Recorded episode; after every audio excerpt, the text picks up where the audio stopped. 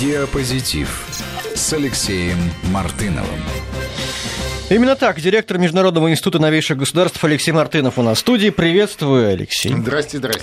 Мы, как всегда, будем разбирать новости, отделять плохие новости от хороших новостей и наоборот. И пытаемся понять, чего же больше на самом деле. Начнем с сегодняшнего, эм, сегодняшних поручений, которые дал Владимир Путин по итогам прямой линии. Ну вот, в частности, э, Путин поручил принять меры для завершения строительства жилья, возводимого с привлечением средств дольщиков. Уже к 1 сентября доклад соответствующий должен лечь главе государства на стол. Кроме того, Путин поручил Федеральной антимонопольной службе не допустить необоснованного роста цен на авиационное топливо и авиабилеты. Уже к 1 августа э, президент ждет доклада на эту тему. И еще э, один вопрос, который касается доступного жилья ставка по ипотеке должна быть снижена до 6% для семей с четырьмя детьми. Что можно здесь сказать? Ну, вы знаете, там гораздо больше поручений, чем, э, так сказать, вот озвучено. Это, наверное, самые такие резонансные. Но вообще э, я напомню нашим радиослушателям, что э, вот в этом жанре прямой линии с президентом там во время подготовки пришло более трех миллионов сообщений, обращений, вопросов. И понятно, что а, люди говорят о самом, так сказать, важном, наболевшем, а, о тех проблемах, в том числе о своих проблемах, которые они по разным причинам не могут разрешить, в том числе и во взаимодействии с местными властями, с региональными властями. И все 3 миллиона, понятно, что озвучено, озвучено было, так сказать, там а, малая часть, и это невозможно живьем ответить на все, но все обращения так или иначе а, изучены, а, рассмотрены, сгруппированы по модельным вопросам, да, в ряде регионов одинаковые проблемы, и соответствующим образом по каждому обращению каждого гражданина дано поручение. Можно так сказать, да, ну, понятно, что а, некоторые там об одном и том же, да, а, что нужно вот решать эти вопросы на уровне так сказать, федеральной власти, что-то на уровне региональной, что-то уже решено естественным образом. Но вообще этот вот жанр а, прямой линии с президентом, он неспроста столько лет, так сказать, из года в год повторяется, и э, э, неспроста он, что называется, прижился, да, он немножечко видоизменяется, там как-то меняются декорации, меняется там то была публика в зале, то нету сегодня публики в зале. Но э, самое главное остается это вот прямая связь э, населения огромной, самой большой в мире страны с э, лидером, с верховным главнокомандующим, а, наверное, это очень сложно переоценить. Не только это важно для граждан понимать, что их э, каждого слышит а, верховная власть, но и для самой власти это важно, как обратная связь, как вот, знаешь, э, такое температура общества, да, вот чувствовать на кончиках пальцев, что на самом деле происходит. Ну, не секрет, что часто региональные власти стараются таким образом э, строить дела, чтобы не выносить ссор из избы, да, чтобы э, какие-то проблемы не выходили на федеральный уровень. Ну, где-то это может быть и оправдано, в том смысле, что в этом и заключается функция региональной власти, чтобы решать проблемы региона. Да? Ну, где-то не все получается – и вот это дополнительный такой стимул да, для а, оптимизации работы и региональных властей тоже. То есть это вот со всех сторон такая очень полезная вещь. А при линии с президентом и сегодня мы вот видим, э, как э, это, этот э, так сказать, разговорный жанр трансформируется или превращается уже в реальные дела, реальные поручения, которые должны быть выполнены в реальные сроки. Ну, это все очень важно, конечно. конечно. Жилье, доступное жилье для ну, многодетных семей. Проблемы. Но уж то, что касается там действительно а, вот этих вот авиаперелетов, слушай, еще раз, у нас самая огромная страна в мире, у нас да. самая большая логистика. Даже... Там был вопрос, помнишь, во время прямой линии от жителей Владивостока, что ли, который ну, цены сравнивал на полеты между Владивостоком и Москвой и на аналогичное расстояние в Европе. Ну да, да, да. Или, или, или там а, полеты, так сказать, там в США, да, там да. через океан. Ну, странно, когда мы живем внутри одной страны, да, не пересекаем ни одной границы, э, в одном юридическом правовом социокультурном поле, и почему-то у нас все дороже, да. Ну, действительно, это странно, знаешь. Это самое главное для единства и, страны, чтобы люди могли конечно, конечно, друг конечно. Другу вообще хочу сказать, да, и вообще хочу сказать, что вот несмотря на некоторые э, атовизмы старых подходов, все-таки э, начинает преобладать подход новый, то есть подход от человека, да, от человека, от того, что ему нужно, а не от, так сказать, каких-то э, безличных циферок, да, как в каком-то там бухгалтерском отчете. Понимаешь, в конце концов, мы не можем а, мерить жизнь бухгалтерией. Да? Там приход, расход, дебет, кредит. И главное, чтобы быть, там, так сказать, в прибыли, в плюсе. Слушай, это только цифры, да? Или это только деньги, если мы говорим про какие-то там подсчет каких-то денег. Но жизнь же состоит из другого. Ну, может быть, это важная часть жизни у каждого человека, там его достаток, да? Но вот этот вот подход о том, что а, все можно посчитать в цифрах, и каждый там, да, так сказать, распорядиться как хочет. Он такой, знаешь, он, он явно не, не охватывает полноты а, вот, восприятия жизни, вообще отношений человеческих и так далее. То есть в свое время, ведь, э, э, может быть, не в тему, но в свое время же запустили эту, помнишь, монетизацию льгот, так называемых, да? да? Ну, вроде бы с точки зрения математики, с точки зрения бухгалтерии, все понятно, да? Ну, то есть, что вот, вот, вот пожалуйста, мы вам типа э, в каких-то деньгах все выразим, а вы хотите пользоваться, хотите оставить себе деньги. Но в итоге-то получилось ни того, ни другого. То есть, что такое льготы? Это же кроме того, что ты там за что-то не платишь, это же еще статус, уважение – да? Угу. Это как-то выделяло тебя вот из э, всех остальных. И э, давался как бы ответ, почему у тебя льготы, да? потому что ты там заслуженный человек, или там герой России, или там пенсионер, ну, который заслужил всей своей жизни вот этот статус. Да? А вместо того, чтобы его как-то э, оптимизировать, действительно, там были минусы, ну, в связи с тем, что невозможно было посчитать количество, опять же, с точки зрения бухгалтерии. Почему-то раньше можно было считать, потом, потом нельзя было считать. Ну хорошо.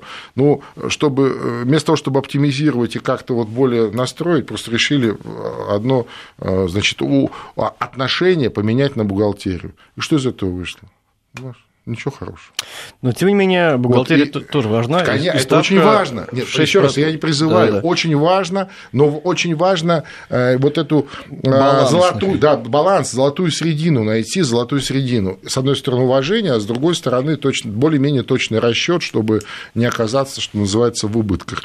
И мне кажется, вот этот подход, второй подход, да, он сейчас э, все больше э, приобретает все большие масштабы, и я надеюсь, что так и будет в будущем, что все-таки в первую очередь человек, а не а, значит, э, бухгалтерский баланс. Угу. Да? Сперва человек, а потом уже все остальное. Но 6% э, ипотека это тоже неплохо. Ну, конечно. Вообще на последнее время ставка снижается, действительно, по конечно, ипотеке у нас. Конечно. Сейчас она у нас уже для обычных лиц 9,3, по-моему, и 2 Сбербанк недавно конечно. понижал. Ну, соответственно, для семей с четырьмя и более детьми будет 6%. Конечно. Это, конечно, далеко не Европа, а не Америка, где там полтора-два процента. Но еще недавно, давайте вспомним, э, ставки были 13, у меня когда-то была. А, потом а, во время кризиса, помнишь, 2008 года, кажется, они вообще взлетели, там ставки ну, да, по ипотеке да, да, да, до 20 аж. Ну, там, ну, там, там, там дальше больше была проблема не столько в, в процентной ставке, сколько а, многие оказались в странном положении, когда у них ипотека была в да. долларах, да. а курс там взлетел да, резко, угу. да, но это попозже было уже. И вот там попали, конечно, очень странную историю люди, они же совершенно не виноваты в этом во всем. Ну, так-то, по большому счету, это должно было быть как-то застраховано на уровне а, там, финансовых институтов, страховых институтов, государственных институтов. А получилось так, что все эти убытки свалили на граждан, на людей, и, так сказать, вот договор, плати, и все. Хоть убейся тоже, знаешь, это несправедливо. Это вот тоже к вопросу. Ну, если, если, если с точки зрения бухгал... безличной бухгалтерии, понимаешь, вот это... вот должна вот быть личная ответственность. Да-да-да, то вопросов нет, виноват, и все, и, и, и всем плевать. Но мы же, еще раз, мы же про людей, мы же про то, что мы страна, мы общество, а не, а, так сказать, там какой-то набор а, из отдельно взятых 147 миллионов а, индивидуумов, да? Мы же все вместе – Вот. И мне кажется, вот про это все сейчас немножечко в эту сторону все переносится акцент, и мне это очень кажется оптимистичным. В общем, этой новости мы присваиваем статус позитивная. Безусловно как там, помнишь, у Moody's, там, у Fitch э, позитивные с прогнозом, что да, да, да, да, То есть, в общем... Да, с прогнозом на улучшение. Да, Но, да. кстати, вот по поводу Moody's и прочих фичей, я, я, бы, я бы здесь тоже, между прочим, а, давно бы уже, давно бы уже а, сделал не один, не два, там, 10 разнообразных национальных вот этих рейтинговых агентств по любым вопросам, по любым вопросам, да, и уж, по крайней мере, не ориентировался бы на всякие мудисы и прочие а, так сказать, э, вот подобные структуры э, западные, которые э, давно уже превратились в элементы или в инструменты давления на повестку, на рынки, на политику, да, вот. А у нас свои должны быть национальные. Еще раз, у нас самая большая страна в мире. Да? Почему? Мы, мы имеем полное право, так сказать, сами себя рейтинговать, как минимум сами себя, а вообще, э, так сказать, и весь мир. Почему нет? Да? То есть они же этим занимаются, почему нам нельзя? У нас что, э, специалисты хуже, э, значит, люди дурнее? Нет, нет, не так имеем полное право. И вот уж тогда пускай они доказывают, почему у нас те или иные рейтинги в отношении их, а не наоборот. Да? Да, что касается других новостей, переходим к ним. Э, миграционные, э, вернее, это попозже, э, санкции. Санкции в отношении России все больше и больше они не нравятся европейским бизнесменам и европейским политикам. Вот депутат Бундестага от партии «Альтернатива для Германии» Маркус Фронмайер сказал, что из-за антироссийских санкций Германия ежемесячно теряет 618 миллионов евро. Потери нашей страны из-за санкций составляют 40% всего ущерба, который несут государства ЕС. И не только он. Вот, например, австрийский э, бизнес тоже недоволен антироссийскими санкциями. Э, многие предприниматели высказывают свое недовольство. А компания, одна из компаний, которая производит мясную продукцию и работает с Россией с 90-х годов, говорит, что из-за санкций за один день объемы ее продаж сократились с 13,5 миллионов евро почти до нуля. Потери составили более 12,5% оборотов. Но, тем не менее, санкции остаются. Ну, конечно, они недовольны. И э, слава богу, что э, вот э, теперь уже в голос э, и немецкие депутаты, и австрийские предприниматели, а до этого и немецкие предприниматели, производители об этом громко говорили. А, ну, что еще нужно сделать? Сколько еще миллиардов нужно им потерять? Э, я имею в виду странам Европейского Союза, Германии в частности, э, которая действительно больше всех теряет, да, порядка 40% из всех потерь, Франции, там, другим крупным европейским странам, чтобы, наконец, отказаться от этой откровенной глупости под названием э, санкционная политика в отношении России по случаю возвращения Крыма в родную гавань. Слушайте, по этому поводу поставлена жирная точка. И довольно давно. И, кстати сказать, и президент Путин по этому поводу э, достаточно жестко высказывался а, на международном уровне на одной из пресс-конференций. Я не помню, с кем-то он встречался из европейских а, лидеров. Ему такой какой-то вопрос был двусмысленный задан, где он очень резко ответил, сказал, что по этому вопросу поставлена жирная точка.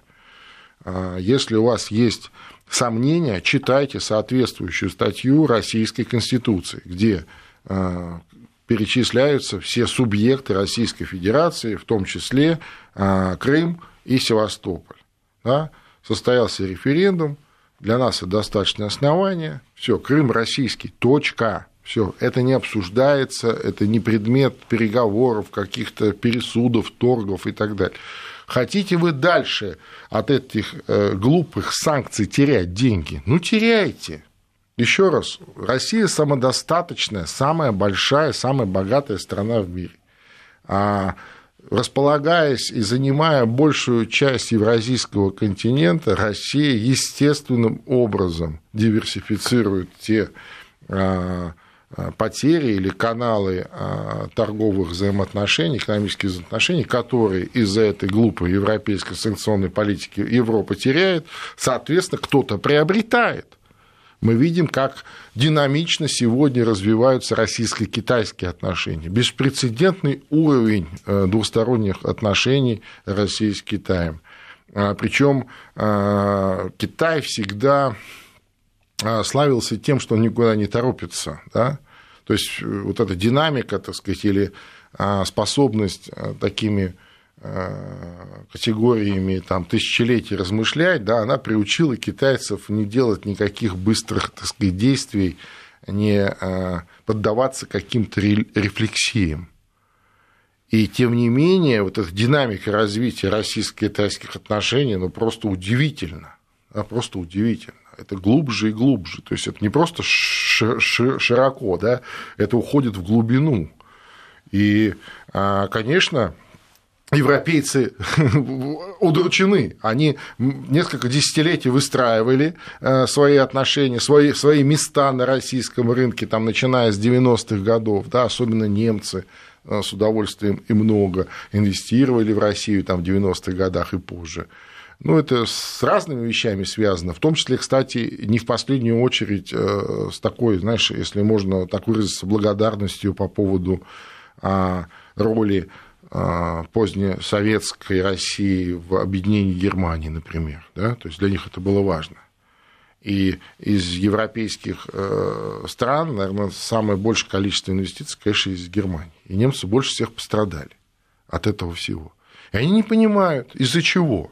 То есть заявлена цель, что это из-за Крыма, а Крым никогда не вернется никуда. Крым российский, все это понимают. И э, кто внимательно следит за э, событиями вот вокруг э, Крыма там, и украинского кризиса, и тем, кто не поленился и посетил Крым, а таких с каждым годом больше и больше и политиков, и предпринимателей из Европы, которые с удовольствием едут посмотреть своими глазами, видят совершенно не то, что им пытаются рассказывать а, в их средствах массовой информации, а, возвращаются и, общаясь со своими политиками, просто крутят у виска и говорят, что они сумасшедшие, потому что они не понимают реальности происходящего. Да? Кроме того, что мы не потеряли рынки, они еще теряют э, огромную перспективу а вот инвестирование уже в российский безопасный Крым.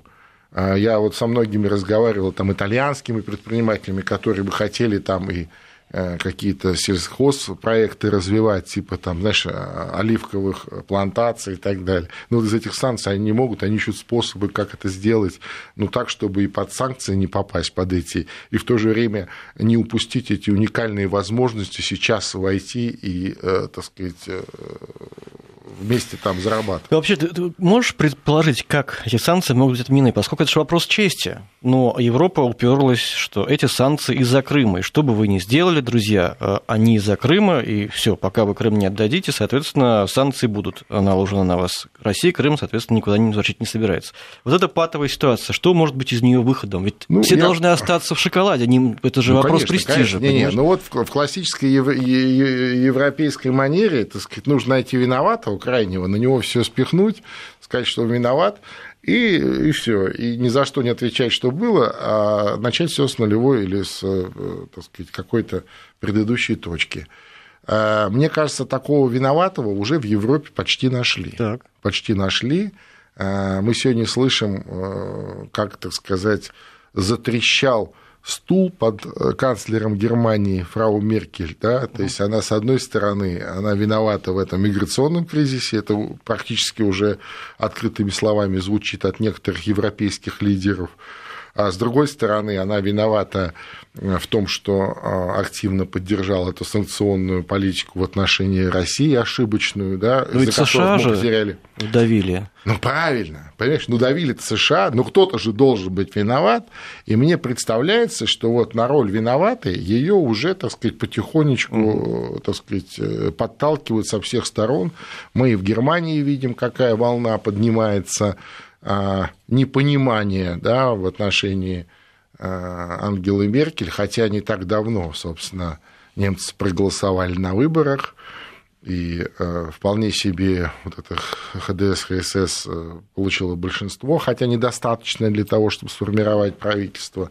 С большим трудом Меркель удалось сформировать правительство не так давно, совсем чуть-чуть, да, И вот сейчас такой серьезный откат назад, такое, знаешь, отрезвление.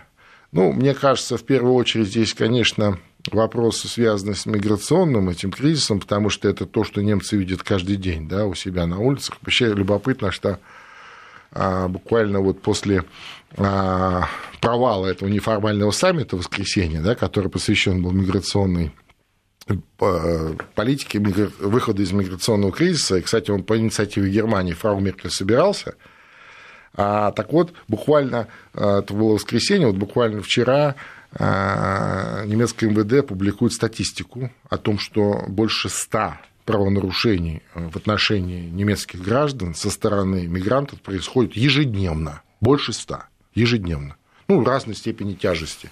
То есть, обращу внимание, мы помним, да, когда э, моменты или времена, когда э, полиция просто закрывала глаза, чтобы э, не делали, так сказать, там, мигранты, как бы они не хулиганили, как бы они никому не приставали, ни, ни попытки изнасилования и так далее. Они, они не вижу, не слышу. И так далее. Вот сегодня такие вещи происходят. Сейчас Поэтому должны, такие звоночки. Да, прерваться, и мы вернемся через несколько минут. Диапозитив с Алексеем Мартыновым. Продолжаем программу с директором Международного института новейших государств Алексеем Мартыновым. Так вот, начали мы уже говорить по поводу мигрантов. Так и не смогла Европа договориться по поводу этого самого вопроса миграционного. Несмотря на то, что Меркель угрожали, да, ее, ну, из коалиции, да, из, из ХСС говорили, что вот вам несколько дней, пожалуйста, решите ну, вопрос, это убедите... коалиция, это баварская часть правящей партии, и, я бы так выразился. И там обещали они да. ввести жесткие меры, если не будет найден компромисс в том числе высылать мигрантов. При том, что ХСС, э, лидер ХСС получил э, пост министра внутренних дел. Да. Вот. Что, последуют эти жесткие меры теперь? Ну, я думаю, что последуют. Э, я думаю, что сегодня Европа имеет все шансы, ну, если не, так сказать, развалить Евросоюз, как некоторые сегодня пророчат, но, по крайней мере, вот серьезный раскол по вопросу, что делать с этими многомиллионным а, потоком мигрантов, который заполонил все европейские а, города и улицы. Да, очень серьезный раскол, единого мнения нет, ведь Европа долгое время, там несколько десятилетий, Евросоюз, вот как он стал превращаться из союза экономического в союз сугубо политический, в первую очередь, да, они демонстрировали так называемую евросолидарность, да, а, когда а, даже если возникали какие-то острые вопросы, они не выносились а, в публичное пространство, все решалось келейно, а публике и всему миру демонстрировалось такое европейское единство. Сегодня мы видим, что европейского единства больше нет. А это и в первую очередь вот этот миграционный кризис, э, не в последнюю очередь это и вот эти антироссийские санкции бессмысленные э, и бестолковые, которые несут, из-за которых несут только убытки э, европейские страны, европейские предприниматели, производители, как следствие сокращают рабочие места – как следствие теряют прибыли, э, в итоге теряют люди, теряют государство, да, меньше там отчислений и так далее. Вот. И э, ну, я вот припомнить не могу, чтобы такая острота была на неформальных встречах Европейского Союза, когда чуть ли не там, ну, до драки, наверное, дело бы не дошло, но, но очень резко поссорились, например, итальянский представитель с французским. Прям резко, прям если вы так заботитесь об этих мигрантах, то и заберите их себе. Ну, это сказал итальянский а, представитель французам, да, что, дескать, вы-то их разворачиваете на границе в большинстве своем, а мы должны их у себя держать. А французы предложили в Италии чуть ли не построить эти фильтрационные лагеря, да, потому что Италия ближе всех находится к региону, откуда, к региону исхода, да, и в основном через Италию и Грецию они попадали, сейчас больше через Италию, и вот, мол, мы давайте все Евросоюзом скинемся, заплатим им, и они там пускай. А где жить итальянцам? Понимаешь? А что? А кто подумает про итальянцев, про коренных итальянцев? Вот мы так заботимся, значит, вот вокруг этих вот замечательных беженцев или псевдобеженцев, мигрантов. А кто подумает о европейцах, о европейских людях? Вот, и это, конечно, кризис серьезный. И вообще, вот эта миграционная проблема, она вновь на поверхность подняла а, те, а, тот дискурс, которого в Европе не было уже 70 лет. Да, Европа для европейцев, там, или Германия для немцев, да, Италия для итальянцев. Понимаешь? Понимаешь, чем это вот угу, попахивает, угу. что это напоминает? Да. И вот это успешное выступление на разнообразных выборах э, в разных европейских странах, таких, если не националистов, то таких э, достаточно ультраправых партий, да, та же самая Австрия со свободой, или э, Германия с альтернативой или Германии, да, где вот прям на грани, на грани вот той самой уже Э, подзабытой э, нацистской риторики все это звучит. Понимаешь, а это же обратные такие вещи, это какая компенсаторика, с одной стороны, с другой стороны, это такие э, защитные, примитивные, да, но защитные механизмы. Ведь эти люди – это многомиллионная орда, которая сегодня заполонила Европу, она же заполняет собой жизненное пространство европейцев. Она отнимает, сужает жизненное пространство, понижает качество и Э, уровень жизни, э, отнимает часть рынка э, труда, да, отнимает или снижает качество социальных разнообразных программ, да, потому что они на себя оттягивают деньги на себя, понимаешь, на, на свою какую-то историю. То есть все равно же, а, если вот вначале мы говорили, вот в том самом бухгалтерском подходе, там же все посчитано, понимаешь? То есть, если где-то прибавилось, значит, где-то обязательно убавилось. По-другому не бывает. И когда возникает такая вот бухгалтерская несправедливость, естественно, включаются совершенно такие, знаешь, иррациональные, эмоциональные а, а, защитные механизмы рефлексии. Ну, никто не хочет делить ответственность из стран конечно, ЕС. Каждый конечно, хочет не переложить. Ну, здрасте. Конечно, другого. не хотят. Конечно, не хотят. В итоге договорились до того, что надо эти лагеря создавать за пределами да. Европейского Союза. Знаешь, а где? Интересно, да. Меркель говорит, вот у нас позитивный образ с Турцией, но Турция сколько могла, столько, да. так сказать, сделала. Во-вторых, Турция за это порядка 4 миллиардов в год Э, запросила, и ей дали. Ну, скрипят как бы зубы, но тем не менее, да, Германия настояла, потому что понимая, что если не будет каких-то входных фильтров, то она вообще, так сказать, э, неизвестно с какими последствиями столкнется, и даже не столько вот социально политическими, сколько в экономике, но они все бухгалтерии меряют, понимаешь? Вот.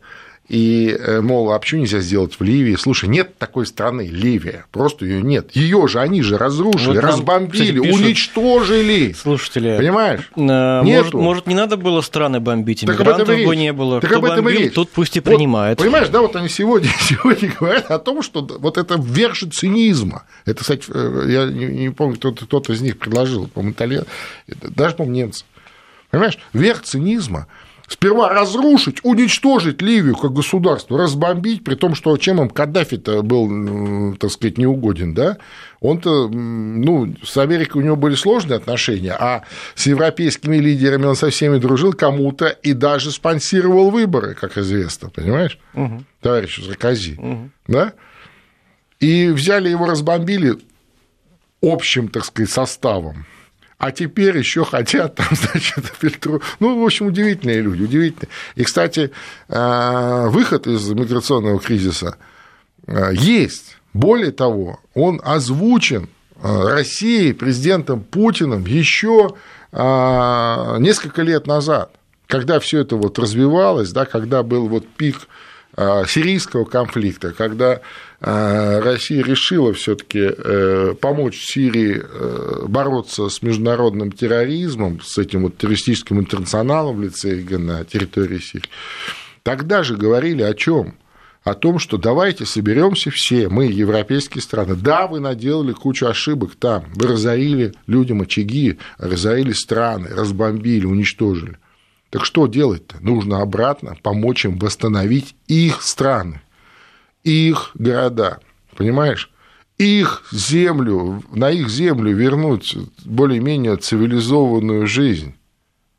И тогда люди, естественно, вернутся к себе домой. Зачем им ходить и заниматься а, преступлениями по европейским а, городам, да, где для них все чужое? И они не собираются становиться европейцами, как показывает практика, понимаешь?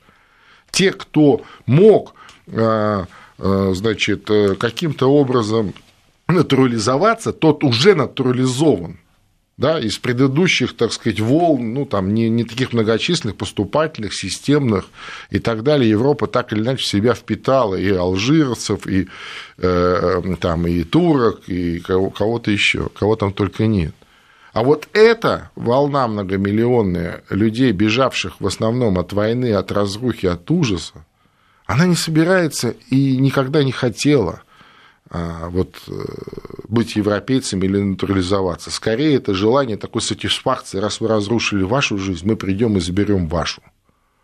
И вот справиться с этим кризисом можно только одним путем, восстановив, прекратив, во-первых, все эти конфликты, да, восстановив границы и помочь восстановить инфраструктуру в этих вот странах, которые разрушены были коллективным участием этих европейских а, сил.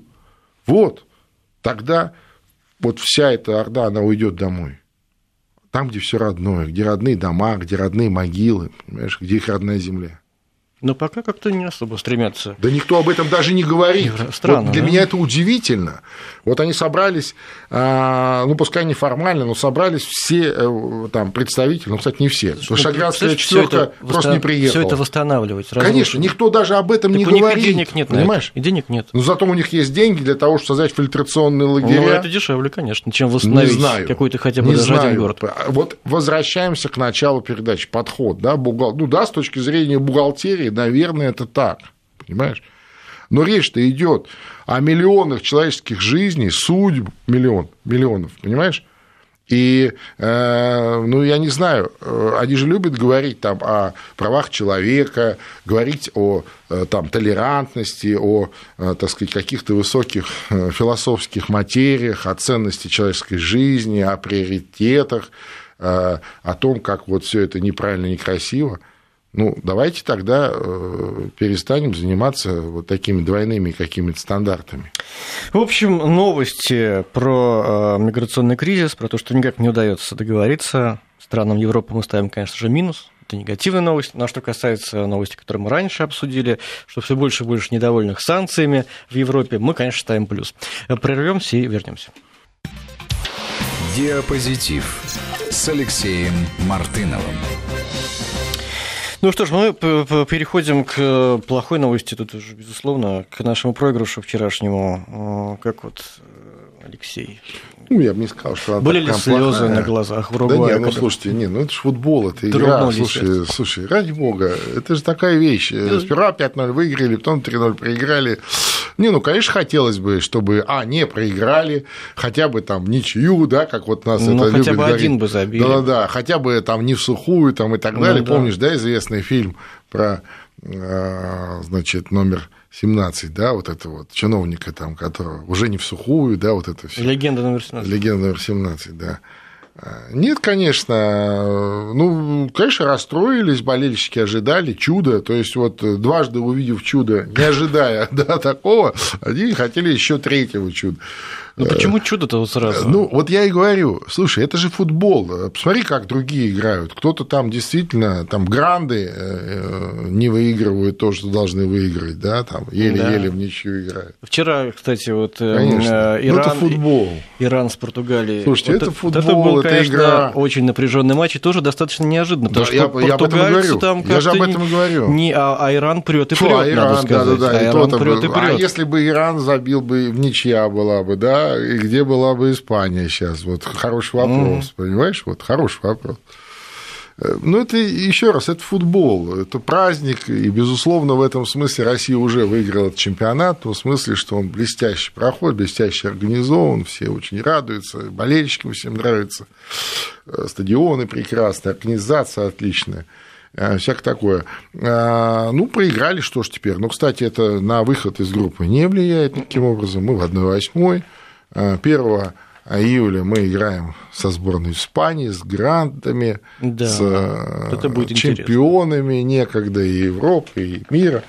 А это будет блестящая, интересная игра. Мне кажется, все силы будут отданы на этот, эту часть турнира. Там уже же плей-офф, там каждый ну, у нас э, действительно проиграл, был не самый сильный проиграл, состав. вылетел, что... Вчера... Да не важно. Важно, да. что мы уже э, да. достигли серьезного но, но с Испанией, наверное, самый сильный будет. Еще раз, вот ни, никакой разницы бы не было от того, а, чем закончился вчерашний матч. Да, если бы даже его вообще не было, да, ну, условно я говорю. Ну, конечно, как вот исходя из такого эгоизма болельщика, ну, естественно, хотелось бы, да, чтобы мы выиграли там, или хотя бы как-то там показали более интересную игру, хотя игра была, между прочим, интересная. Моменты были очень интересные, очень опасные. И все у наших ворот. Но, нет, почему?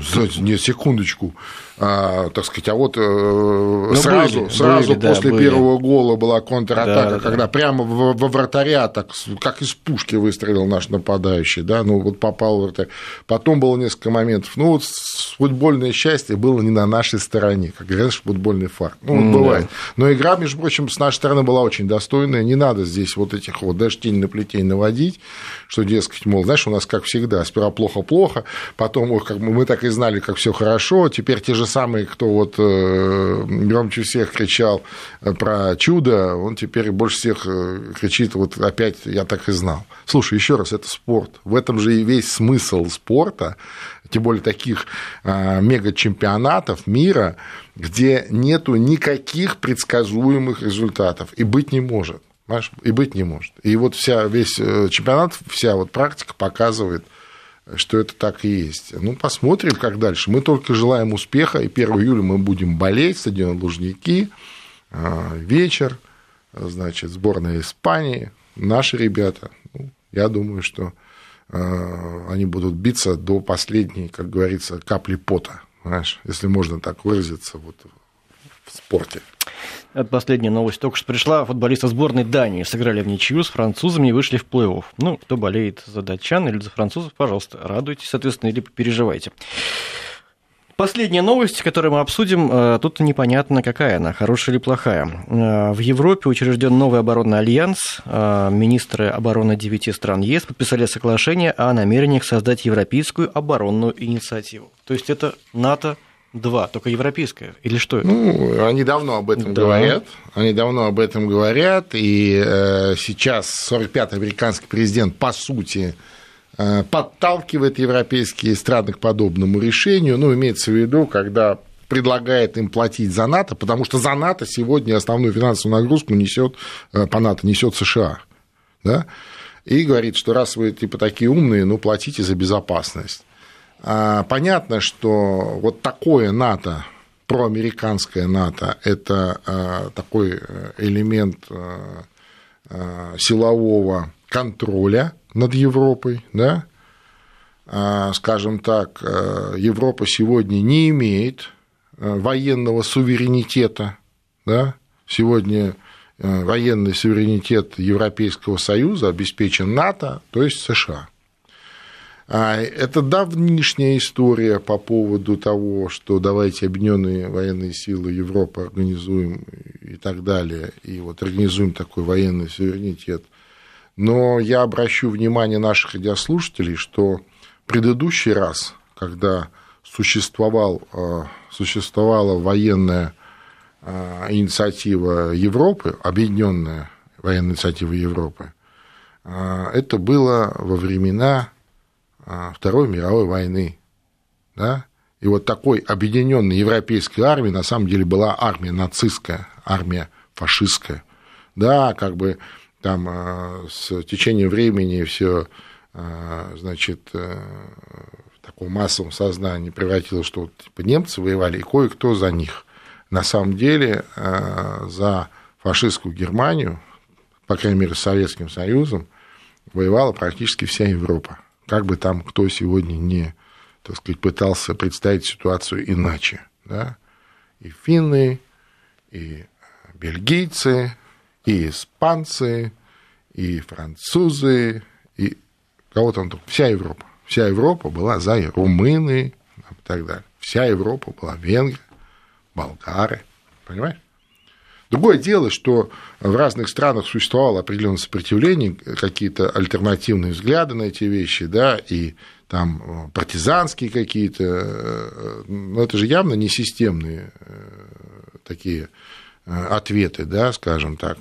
А в основном вся Европа под Гитлера легла, и вот тогда действительно была объединенная военная значит, инициатива всей Европы.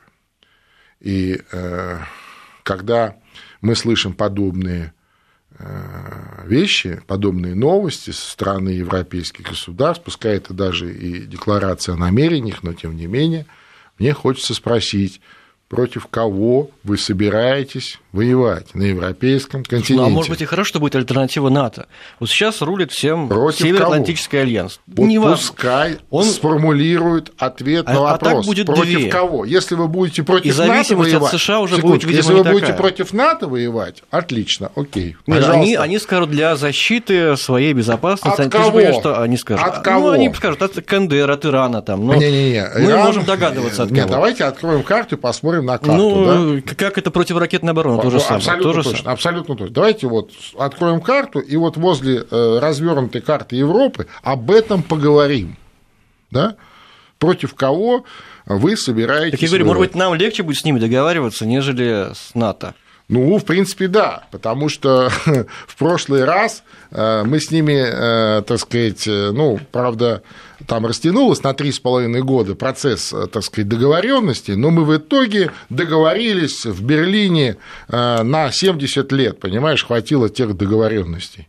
Хотят повторить, ну, не знаю, в сегодняшних условиях, мне кажется, это не самый так сказать, лучший вариант, все-таки, наверное, воевать не стоит, тем более с нами. Вот, к сожалению, их ничему не учат история, ни к чему не учат исторические а, уроки, знаешь, которые они не желают учить. Понимаешь, не желают учить и все. Непонятная роль США в этом альянсе. Будет она какой-то этой роли или не будет? Ну, еще раз, конечно, США вот тоже, они в таком, такой, знаешь, в шизофреническом состоянии. С одной стороны, им бы хотелось а, иметь полный контроль и, э, что называется, обеспечивая безопасность, они, э, так сказать, полностью гарантированы от любых несистемных действий со стороны любой из стран а, ЕС, да, и, соответственно, имея везде эти базы по всей территории Европы, а с другой стороны, Трамп сегодня э, предложил им всем заплатить за это – то есть мало того, что они, так сказать,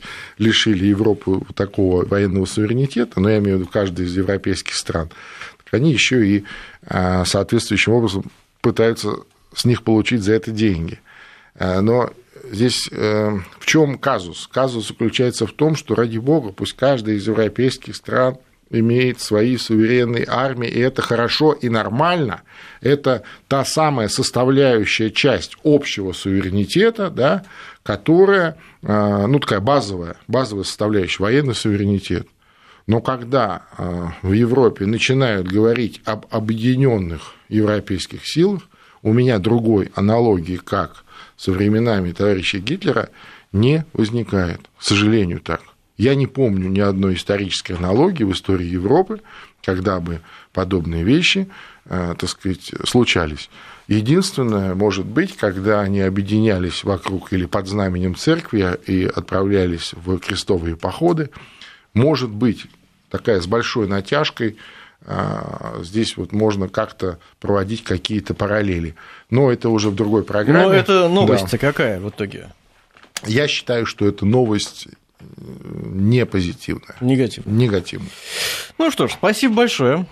А, это была программа «Диапозитив» и директор Международного института новейших государств Алексей Мартынов. Спасибо вам. Диапозитив.